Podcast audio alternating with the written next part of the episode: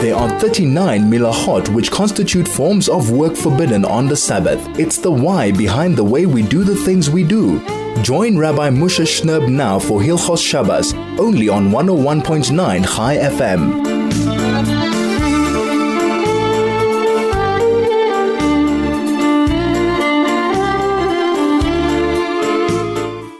101.9 Chai FM. This is Soul to Soul on your radio. Erev Shabbos Kodesh, Pashas Vayishlach, Tov Shin Pei Gimel, and a wonderful, warm welcome to our entire radio family. It's so good to be back with you. So good to spend another hour on Erev Shabbos together, Bez Hashem, steiging a little bit, getting a little bit of chizuk, getting ourselves ready for a beautiful, beautiful Shabbos Kodesh Habolenu L'Toiva. For many, it's Baruch Shem, already the beginning of the holiday. Some schools are are over. People are beginning to sort of mellow down a little bit. Some people are still working. We know that, but Shabbos Kodesh always, no matter what you're doing, is a time of menucha, a time of taking off, a time of focusing, refocusing, where one's heart and mind really, really needs to be. Yaakov Avinu says to HaKadosh Baruch Hu, Kotointi mikol chasodim umikol emes, says, I have been sort of diminished by all the kindness that HaKadosh Baruch Hu has done to me. Give a makli of arti For with just a stick, a staff, I crossed this Yarden, and now I have two huge camps. First glance, with a kind of a very, very superficial reading of the pasuk. One is kind of a, a given a little window in Yaakov Avinu's, I guess we could almost call it rags to riches story. He crossed the Yarden alone with nothing but his makel, his staff. And today he is blessed with a large, productive family and all the material assets that he needed. In fact, Targum adds a twist to the translation of the words, which gives us perhaps pause to reconsider what Yaakov Avinu is actually saying. He says, Are yechidi avres yas yadena haden. I this Yarden alone. Yaakov is not lamenting his economic situation, but rather his emotional situation, the loneliness that engulfed him as he confronted the many, many crushing adversaries to which he was subjected. He was alone, with no one with whom to share his emotions, his pain, his fears. Yaakov's journey was suffused with tears. His only companion was his staff, which listened to its pain. It never left his sides. Rav Chaim Zaychik paints a powerful image of Yaakov's pain, his groans and endless tears. His staff ameliorated his loneliness. This makel became, as we know, the Briach HaTichon, the middle bar that was 70 amas long and miraculously wound its way through the walls of the Mishkan, unifying and supporting the walls. The staff that absorbed Yaakov's tears, his cries, his groans, was rewarded, so to speak, to become the symbol of miracle that supported the Mishkan. This was not the end of the staff's career. Yehoshua, Moshe Rabbeinu's successor as the nation's leader, crossed the Yarden with this staff. The holiness and sincere prayer that was suffused in this staff enhanced its sanctity and gave it the capacity to be the medium for even greater miracles. Moshe and Aaron HaKoyin carried the staff. David HaMelech carried the staff when he battled Goliath. This staff accompanied every Melech, king of Israel, until the Churban Beis HaMikdash, till destruction of the Beis HaMikdash. The Yalkut, in fact, in Chukas, teaches that Melech HaMashiach will carry this staff with him when he will strike the nations of the world into, into submission to, to Klal Yisrael, to the cause of, of Galus. This is the staff that the, the unique staff transformed into becoming the holy staff that accompanied the nation from its very, very nascency until it became sort of uh, uh, concealed following the destruction of Beis Hamikdash. The tears and pain and loneliness sanctified it. Our patriarch's pain elevated the staff to greatness. 101.9 Chai FM. This is Soul to Soul. Please stay with us. There's so much more to come. This is Hilchos Shabbos with Rabbi Moshe Shnerb, only on 101.9 Chai FM.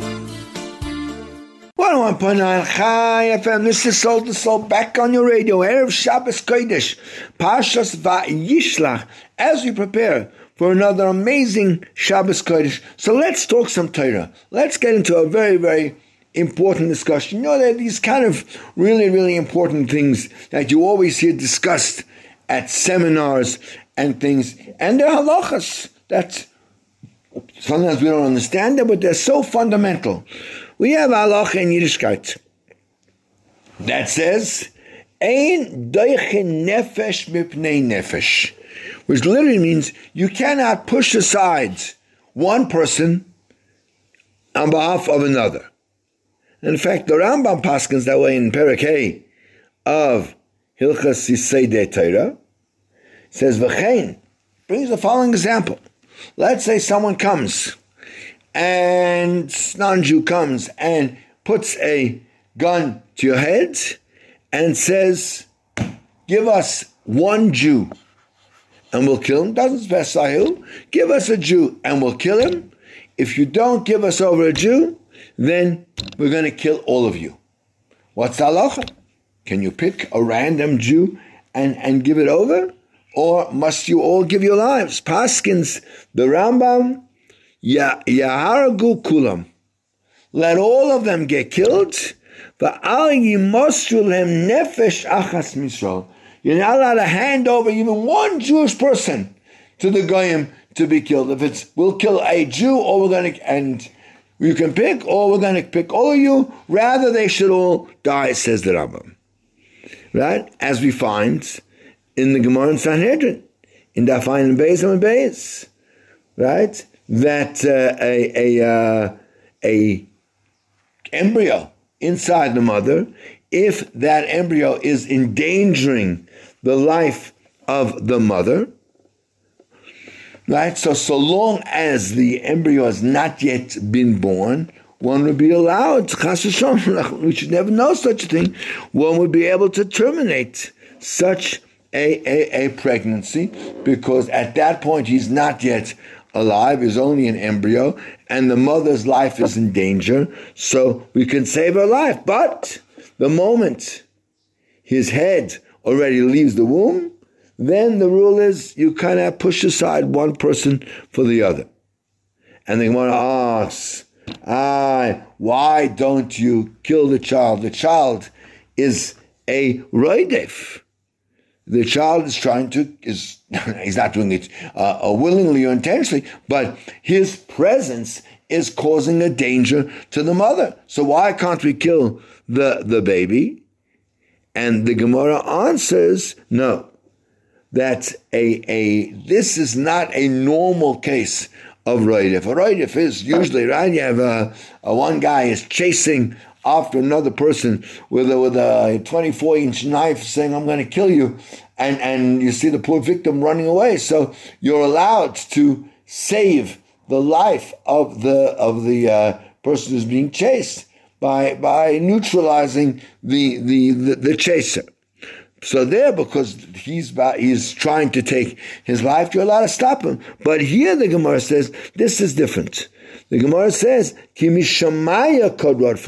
This is not man's free choice. This is happening, this is a decree from HaKadosh Baruch Hu that this child in, in the birth situation or after birth, there should be this, this complication. That's mishamayim. In other, in other words, the danger that the child is causing to the mother is, is a, is a so-called natural occurrence that's caused from Shemayim and therefore he does not have the this baby does not have the din of a roidif, and you could not uh, neutralize him to save to save the mother.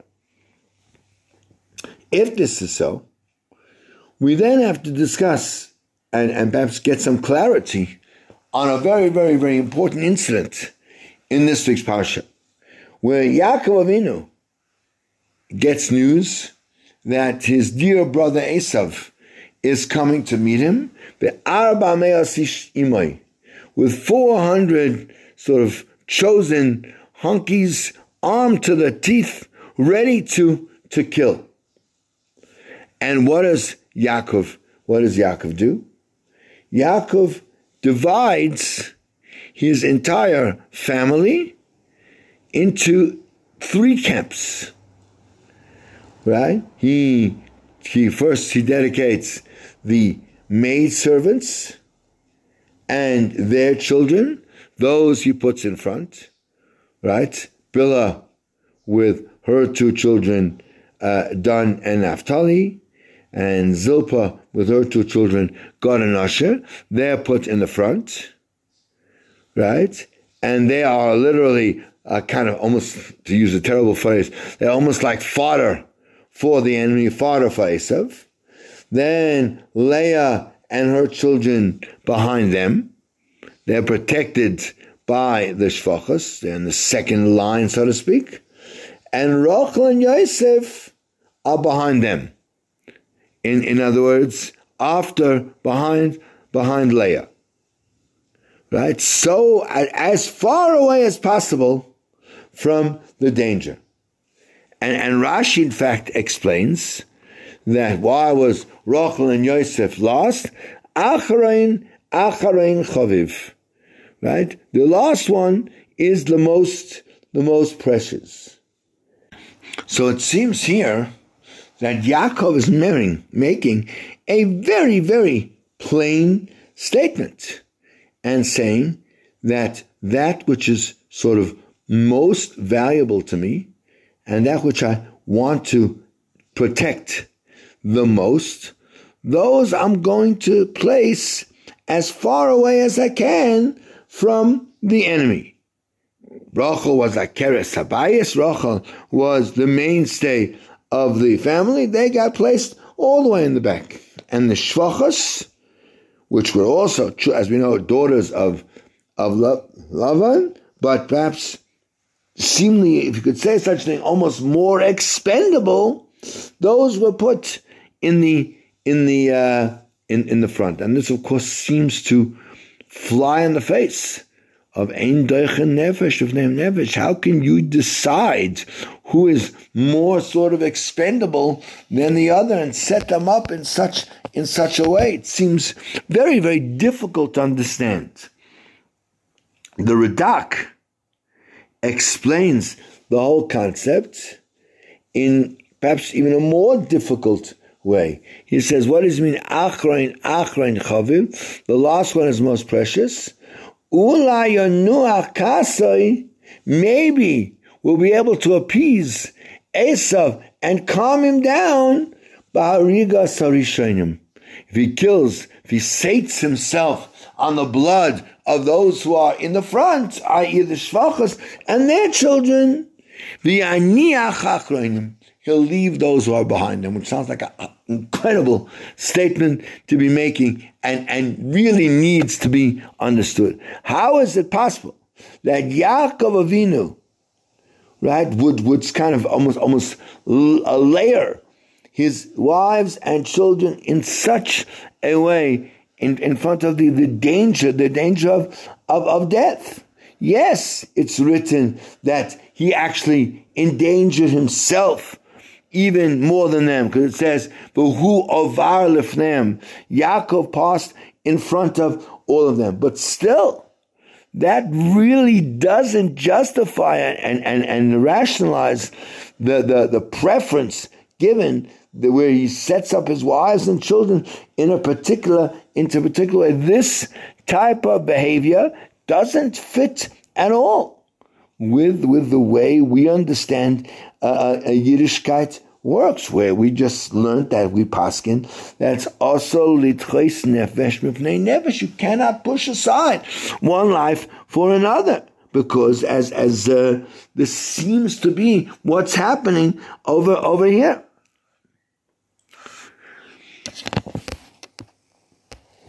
This is a very, very strong question and, and, and begs to be answered and, and understood. And please God, we're going to try a little bit to to understand it and and justify it. But let's have a short break first, and then please God, we'll come back and we'll see if we can put the pieces together that will maybe, hopefully, give us some kind of an understanding, some kind of an insight to understand what's what is such a fundamental and such a basic behavior by our great Av. Yaakov Avinu. This is 101.9 Chai FM. The program is Soul to Soul. Please stay with us. As you can know, there's great stuff coming up. This is Hilchos Shabbos with Rabbi Moshe Shnerb, only on 101.9 Chai FM.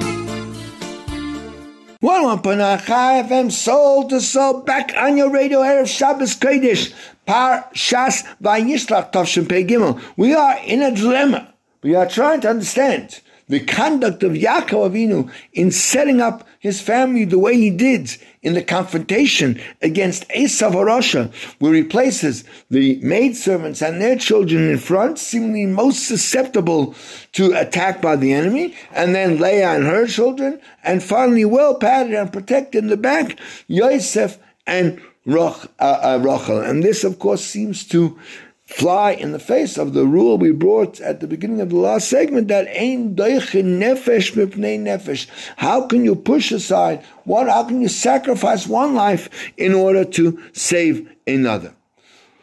Rabbi Avram, the son of the Rambam, tries to somehow justify the, the actions of Yaakov Avinu by claiming that there's no, he's not really saying that one is more preferable or, or, or more desirable or more worthy of saving than the other, but he's he's uh, adapting a acceptable behavior that was done at his at his time, right? Based on the fact that there was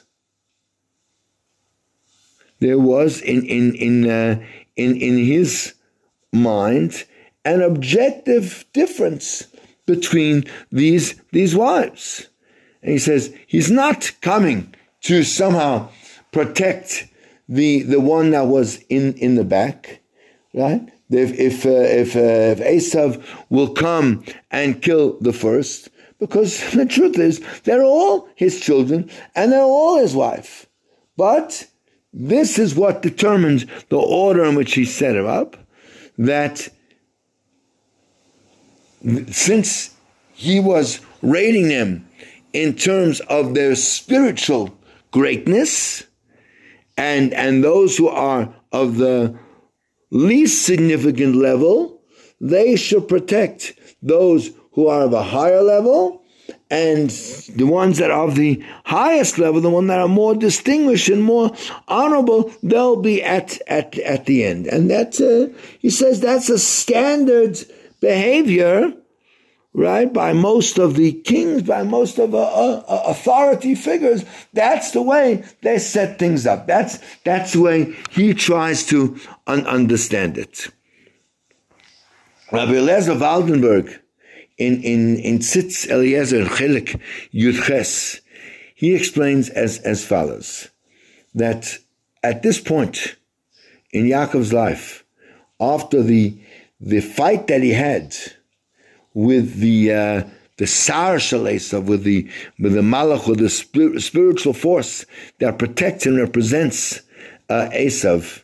So this a Malach uh, uh, already had said perhaps even against his will, he had said Amen and he promised Yaakov that he would be able to overcome Esav. And in fact, uh, because of what was going to happen at the end, the Malach already portended to to uh, to Yaakov that his name was going to become Yisrael. Why?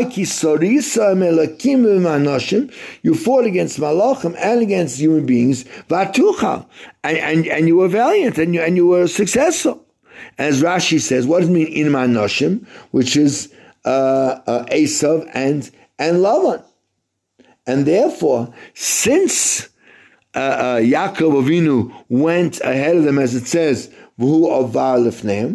So he wasn't so worried at all uh, on, on the real, actual danger to those who were standing behind him, and only because a, a very, very distant uh, worry that he had, because he said maybe uh, Yaakov Avinu was such a, a big tzaddik and such a, a modest person, so he thought maybe he had done some Avera in between the time of the Malach's promise and and now, and that would have changed his level and therefore altered the, the situation, and that maybe there would be on, on, on some remote level a physical danger to his to his family and therefore he organized them in, in the order of, of he did of Achron Achron Chaviv, the most important one at, at the back. And he, and he decided that uh, uh,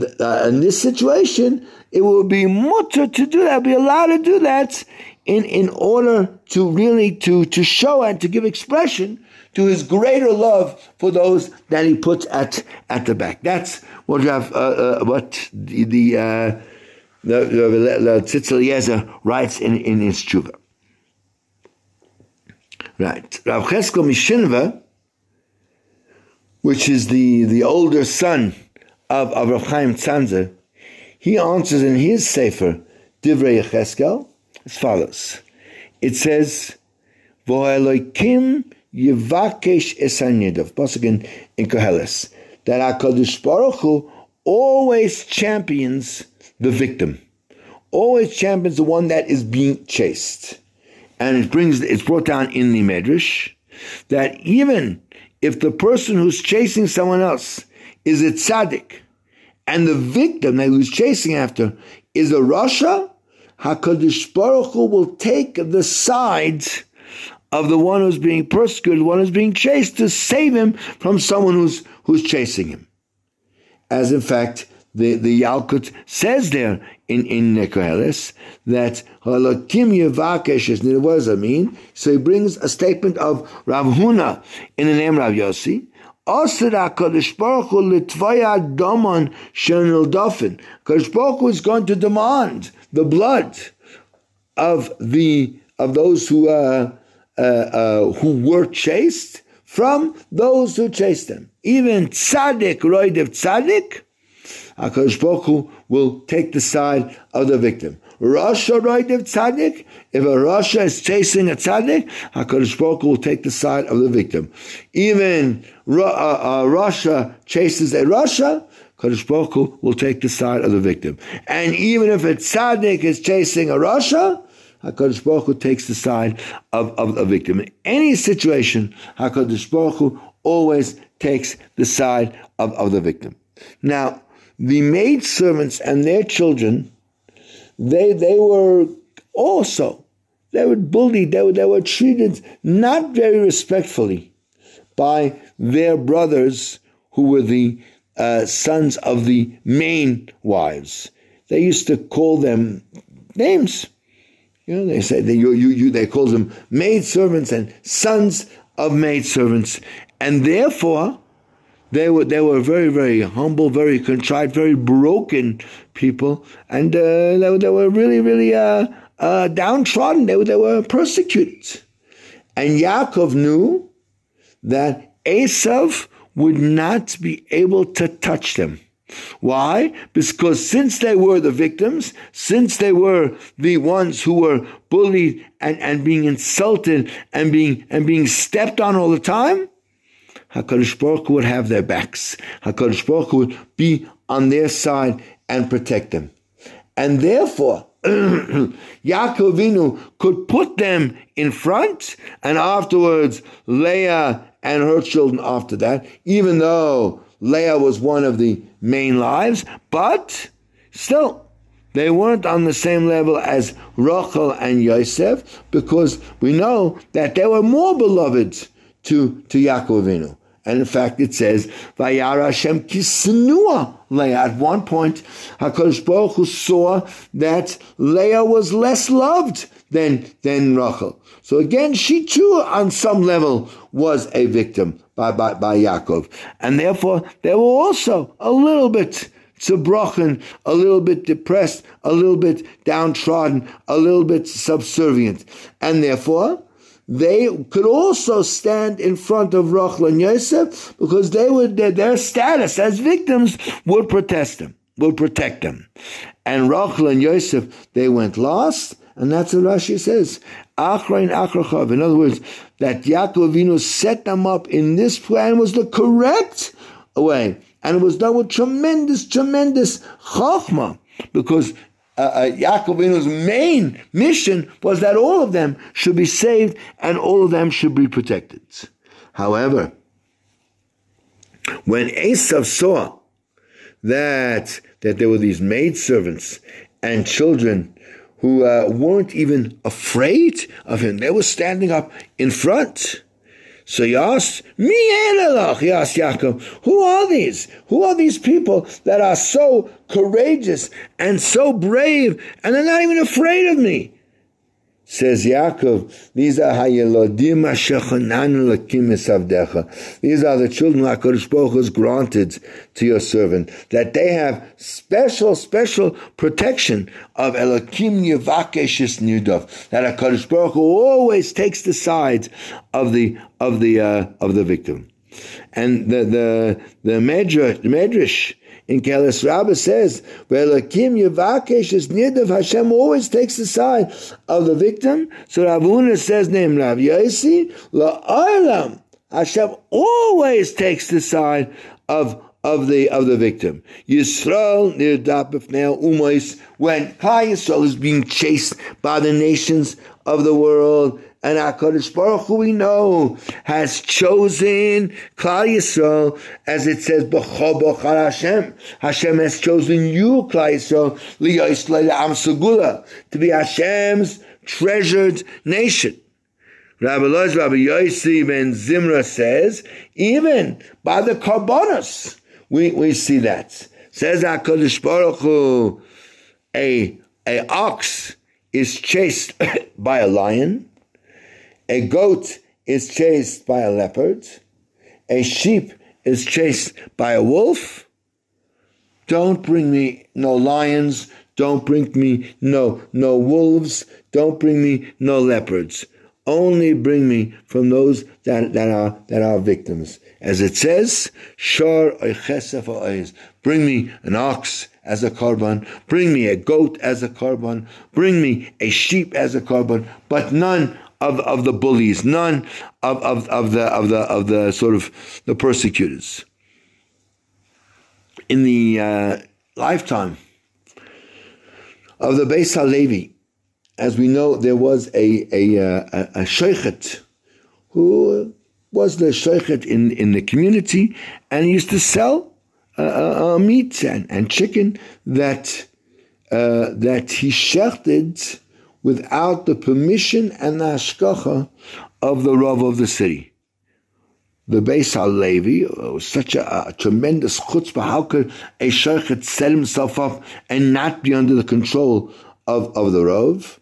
So they gathered together all the leaders of the community in the house of the Rav in order to discuss what to do with someone with such chutzpah who, who could just uh, break all the sort of rules of the town.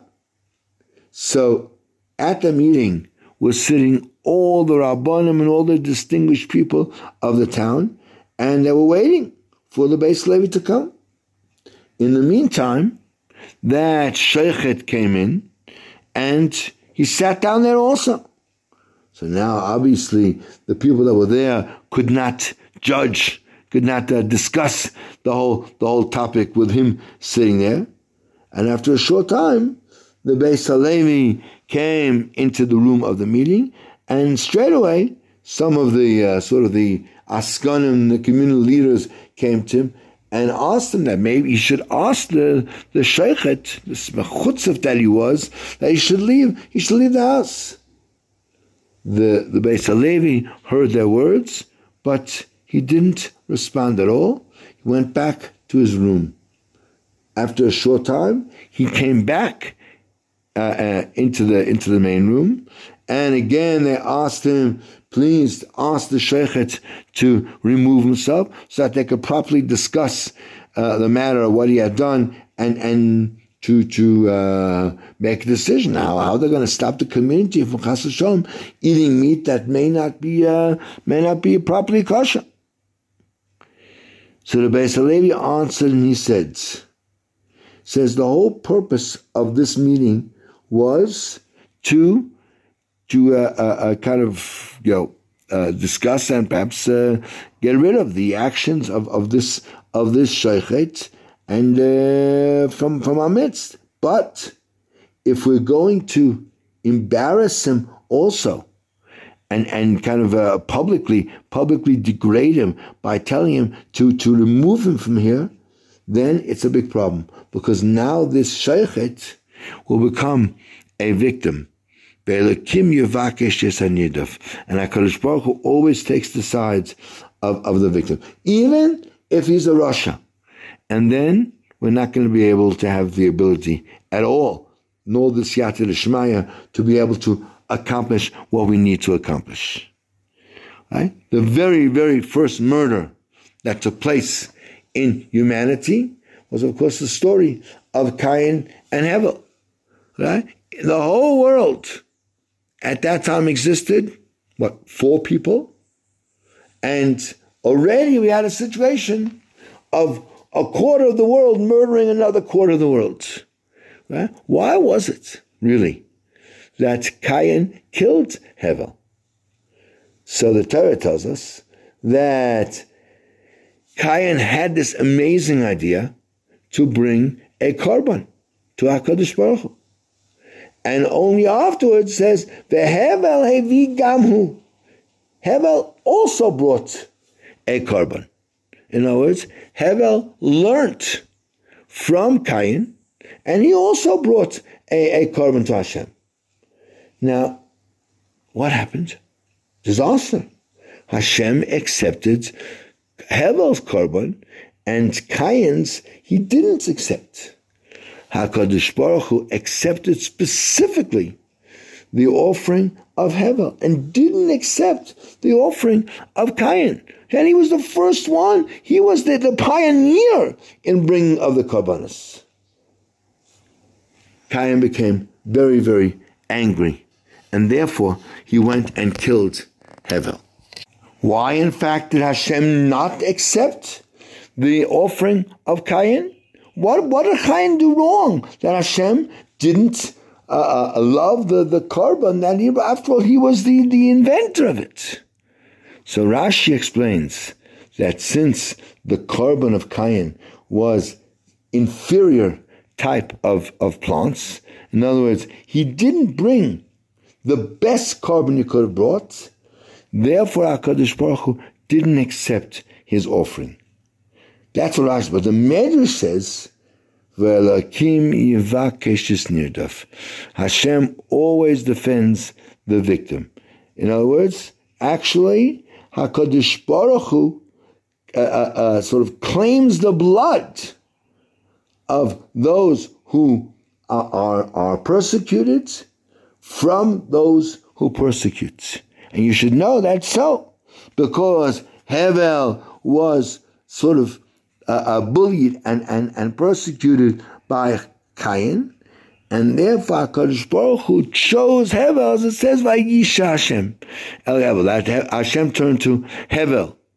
And this Medrash is telling us that the reason that HaKadosh Baruch Hu accepted the mincha of Hevel and not the mincha of Cain was because Cain was somehow bullying Hevel. The relationship between Cain and Hevel was a very, very stressed and very strained relationship, even before the story of, of the Korban. And since HaKadosh Baruch Hu always takes the side of, of the victim, who in this situation happened to be Hevel, who was being who was being bullied by Cain, therefore Hashem chose him and accepted Dafka his korban and not and not uh, and not Cain's. We find, in fact, throughout history, that Hashem favors people when they're being persecuted. Yaakov is the chosen one, even though others would, might feel compassion for poor Esav. Esav, Ayakvein Yizeh was tricked twice, but since he chased Ya- she chased Yaakov, therefore the pasuk says as Esav Sanesi, I hate Esav. Moshe Rabbeinu got greatness at the burning bush only after Paro was trying to run after him and kill him. Then, in fact, he became he became great. Why was it that Ruvain lost his rights of the firstborn and ceded it to Yosef because Yosef was being chased and persecuted by his brothers. Therefore, he he uh, he lost his right to be Choran, and Yosef Yosef got it. So many examples, and we too, in our lives, we feel. Oh, I'm a victim of this person or my boss or these people I'm being picked on, and we don't realize that sometimes that can be the greatest schooler, the greatest opportunity we have to really grow. Because when we're down and out, when we're being pushed and we're being persecuted, and we have people on our tail, that's when HaKadosh Baruch Hu really comes to our side. This is 101.1 Chai FM. We'll be back in a moment with our Hilchas Shabbos Slat. This is Hilchos Shabbos with Rabbi Moshe Shnerb, only on 101.9 Chai FM. 101.9 Chai FM. Oh this is Soul to Soul back on your radio. Erev Shabbos Kodesh. Pashas Va Yishlach Tov Shin Pei Gimel. As we prepare for another amazing and beautiful Shabbos. Baruch Hashem. It's Kodesh December. It's also Kodesh Kislev. We are approximately just over a week away from the beginning of Hanukkah. Hanukkah, Be'ez Hashem, will begin next week on Sunday night. So we have a lot, lot to look forward to, all the joy and happiness of, of Hanukkah, all the Sufganiyat and Latkes and wherever you might be. It's going to be something, something amazing. But Baruch Hashem, we have first this this Shabbos, also an amazing, important Shabbos Pashas Vayishlach, and here are the, as we always do at this point, the important times you need to know for this coming Shabbos. The earliest time to light Shabbos candles this afternoon is at 526.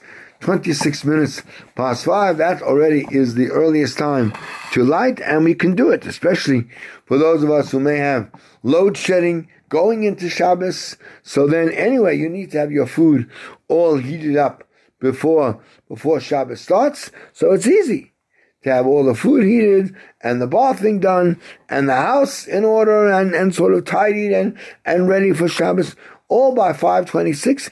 And we gain ourselves extra, extra value time to our, to our Shabbos. It's certainly a worthwhile investment to, to do. If you want to go sort of standard, so the latest time for benching lich this coming Shabbos is at 6.34. 6.34 is the latest time to uh, bench bench lich. Obviously, many shuls uh, accept uh, their, their starting time for Shabbos at the standard Johannesburg summer starting time, which is quarter past six. And of course, you are then bound by the the uh, community you, you belong to, that once they say uh, Mizmor Shul Shabbos, it is then Shabbos for you, irrespective of what time you want to accept uh, a Shabbos. Obviously, you can accept earlier, but not not later than than that. So, therefore, six thirty four is the latest time to accept Shabbos. Shkia is at six fifty two, eight minutes before seven o'clock. And again, as I always say, do not rely on those 18 minutes between 6.34 and 6.52. Those are only emergency minutes for someone who really, really has a genuine, uh, down-to-earth uh, emergency and needs that time. For us, we have to assume that 6.34 is when we lock the gates, put away the keys and everything, and that's when Shabbos, that's when Shabbos starts. If you want to uh, wait until nightfall to daven Maariv, so that you don't have to repeat the Shema again. 7.10 is nightfall, 80 minutes after Shkia. You can then daven Maariv, and then you have a beautiful, beautiful evening to sit and, and get into the, the realm, get into the world of, of Shabbos, just kind of mellow down and relax and calm down and have something really delicious to eat and some maybe some nice and, and, and tell the children because maybe the children didn't learn Parsha this week in school, spend a few minutes going through the, the action-packed story of Parshas Vayishlach, the confrontation between Yaakov and Esav, etc. Tomorrow, of course, we lay in Parshas Vayishlach and the Haftarah, which is a whole book of Amnach, the book of Ovadia, which is the Haftarah of Parshas uh, Vayishlach. And it's a great big long Shabbos this week. Shabbos Kodesh only ends on uh, uh, tomorrow night, Motzei Shabbos, at 7.28. 7.28 is the termination of uh, of Shabbos. As I say, we have another one, whole week to go, and then it's going to be Hanukkah. Those who are leaving this week on holiday, so just have a great, great holiday. Don't forget to take all the things you need including all your Shabbos apparatus. Right? The Shabbos doesn't change just because you're out of Joburg. And please bring your devices along so that we can continue to share time together on Friday afternoon in our, in our prescribed slot and prepare ourselves for, for, for Shabbos. We are dealing with the laws of, we started last week discussing the concept of the malacha, of, of bishul, of cooking on on uh, on Shabbos, which we said is such an important malacha. We wanted to get to it uh, uh first. So the the malacha uh, of of bishul of cooking is a malacha which, by definition, has the ability to prepare or improve some type of an edible item. And it actually makes no difference if the process of preparing it for eatability, I made that word up, uh, is done through the process of cooking, or the process of baking, or the process of frying. The general uh, fundamental rule of this malacha is that we are somehow preparing foods and making it edible through heat through fire. That's what bishul is. Taking something that may have been inedible or not as edible and improving it or preparing it in the first place using the heat of a fire. And, and uh, through that heat, the food becomes softer, etc., etc., and becomes uh, uh, uh, edible. Now, of course, there, there, are many, many reasons uh, uh, mixed up as to w- what the issue of of of cooking actually is, and that we we then by our cooking we create something new. The difference between a batter and a and a uh, and a cake is something absolutely different. It's intrinsically completely changed right? And and it, it, it's the, the change is very very complex and very very uh, complete. Now, uh, what actually happens is at the beginning, the the uh, the bishul, the cooking, softens the the foods, and most of the foods are are, are, by cooking are brought to a softer state of existence uh, on account of the the cooking. However, there are some foods that, on the contrary, that the cooking actually makes them harder, like an egg. You cook an egg. Uh, before you cook it, it's, it's completely runny and soft. And when you cook an egg long enough, it becomes a hard-boiled egg, becomes hard. Right? Same thing with with uh, with roasting.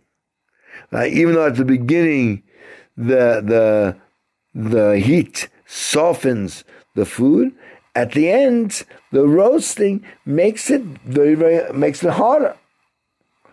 And even the uh, those kind of foods that are able to be eaten raw without cooking them at all. If you do cook them and that cooking process improves them in any way, so you're not allowed to cook them from uh, uh, on Shabbos as, as a as a biblical prohibition. For example, water.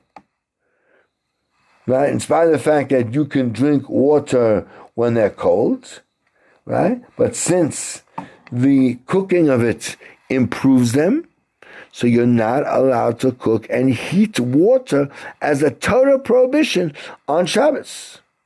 But those kind of foods where the cooking doesn't improve them, so then the issur to cook them is only a rabbinic, a rabbinic issur. It's not a a, uh, a Torah a Torah issur. Someone who cooks with fire or with something that's a product of fire, right? Something hot that became hot through a fire, violates this Torah prohibition of cooking on Shabbos. Therefore, if someone is going to even heat metal on a fire and then uh, uh, extinguishes the fire underneath it, and then maybe fries on that metal uh, uh, an egg, in spite of the fact at the time of the frying, right, the, the, the metal was no longer on the fire, but since its heat was created by a fire, you violate the total prohibition of, of, uh, of, of cooking. We'll come back in a moment with some lost comments. This is 101.9 Chai FM. The program is Soul to Soul, and this is the greatest Jewish radio station in all of Africa. This is Hilchos Shabbos with Rabbi Moshe Shnerb, only on 101.9 Chai FM. 101.9 Chai FM, oh back on your radio, Soul to Soul, Erev Shabbos Kodesh, Pashas Vayishlach, Tov Shin Pei Gimel. We are talking about some general principles of the malacha of bishul, of cooking, and we're basically saying that anyone who cooks in the way that's normal to cook someone, to cook something, that's cook something, uh, violates a Torah prohibition. Therefore, let's say if you cook with a uh, or the microwave, so you violate an issur Torah. That's the normal way of cooking. Today, that is one of the normal ways of of uh, of, of cooking, right? And before we even begin to explain the actual halachas, so we need to we need to preface that there's sort of three different violations in the malacha of bishul. Number one, the actual issur of cooking from the Torah. Number two, certain decrees, certain gezeros that Chachamim have made that a person should not do something which could cause him to raise the level of a fire, which would be, let's say, to cook. In, in, in time the Gemara, it was about stoking stoking coals. And number three, a decree made by the Chachamim that you shouldn't do something that looks like a, a bishul. Right? And anytime we want to know if a certain activity is permitted, so you have to ask yourself these three these three questions. Number one, you have to check is the matter forbidden because of the actual Torah prohibition of cooking, that any activity which causes that a food should become more edible or go from a state of being raw to edible, that automatically is a Torah uh, prohibition. Number two, even if, let's say, as far as cooking is concerned, it might be permitted to put something before Shabbos on, on, on a fire, but still, Achacham forbade to do this in certain situations where you might be moved, you might be motivated to want to change or, or, or raise the level of the fire in order to cook it quicker or something like that. And that would also cause you to violate the, the Torah uh, prohibition.